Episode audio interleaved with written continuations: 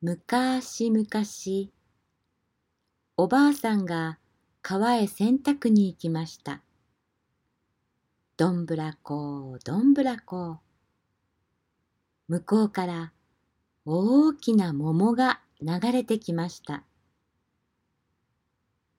お家に持って帰り、桃を割ったら赤ちゃんが生まれました。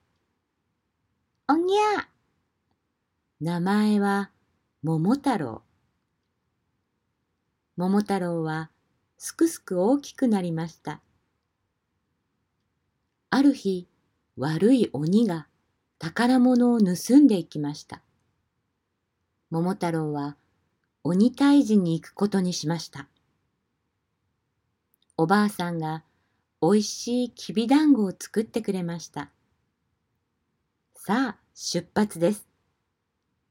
犬がやってきました。きびだんご一つちょうだい、ワンうん、いいよ。一緒に鬼退治に行くならば。犬は仲間に入りました。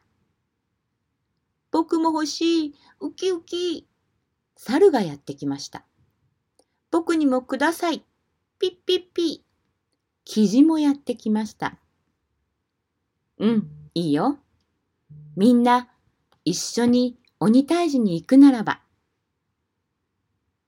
みんな仲間になりました。桃太郎たちは鬼ヶ島に着きました。